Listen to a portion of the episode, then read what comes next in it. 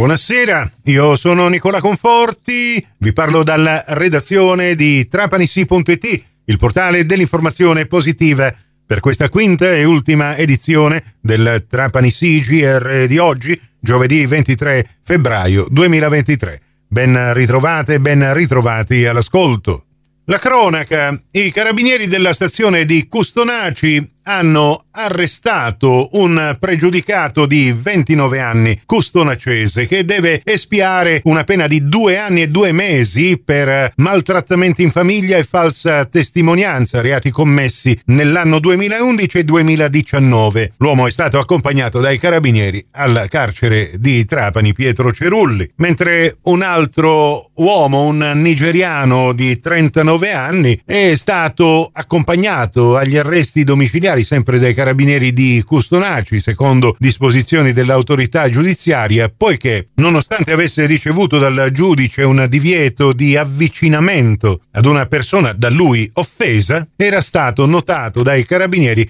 a pochi metri dal posto di lavoro della vittima. Marsala, l'amministrazione comunale rende noti i dati relativi al primo report sulla lotta all'abbandono indiscriminato dei rifiuti in questi primi due mesi. 10 i veicoli sottoposti a sequestro cautelativo e più di una cinquantina di sanzioni elevate per un importo totale di circa 20.000 euro. Insomma, da quando è entrata in vigore la delibera comunale lo scorso ottobre, ammontano a circa 30 i provvedimenti di fermo dei mezzi che sono stati utilizzati per il trasporto e l'abbandono dei rifiuti nel territorio marsalese. Oltre alla flagranza del reato constatata de visu dalle pattuglie municipali in servizio di osservazione, le violazioni sono state registrate dalle telecamere di videosorveglianza ambientale che hanno ripreso le targhe di questi veicoli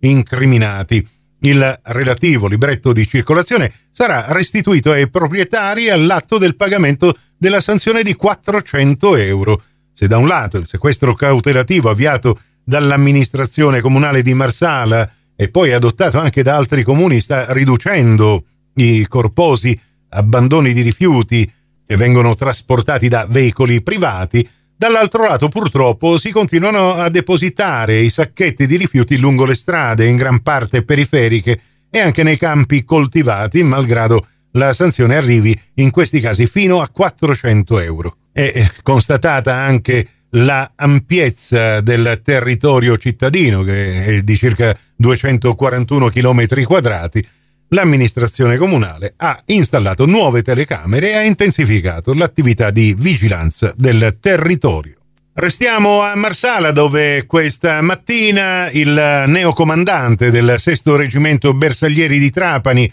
colonnello Michelangelo Genchi, è stato in visita al Palazzo Municipale dove è stato ricevuto dal sindaco Massimo Grillo, presente all'incontro anche il consigliere comunale Lele Pugliese, L'alto ufficiale dell'esercito, che per l'occasione è stato accompagnato dal tenente colonnello Giovanni Patti e dal sottufficiale di corpo luogotenente Giuseppe Olmati, ha ribadito nel corso dell'incontro la piena disponibilità a collaborare con l'amministrazione comunale di Marsala su iniziative di pubblica utilità. Come tra l'altro già accaduto durante l'emergenza Covid nel recente passato, e attualmente anche nell'ambito della sicurezza con la costante presenza dei bersaglieri inquadrati nell'operazione Strade Sicure. Domenica prossima, 26 febbraio, sarà la prima domenica di Quaresima e ricorrerà il decennale della morte di Don Michele di Stefano, indimenticato parroco di Fulgatore e Ummari, che venne ucciso a sangue freddo in canonica mentre dormiva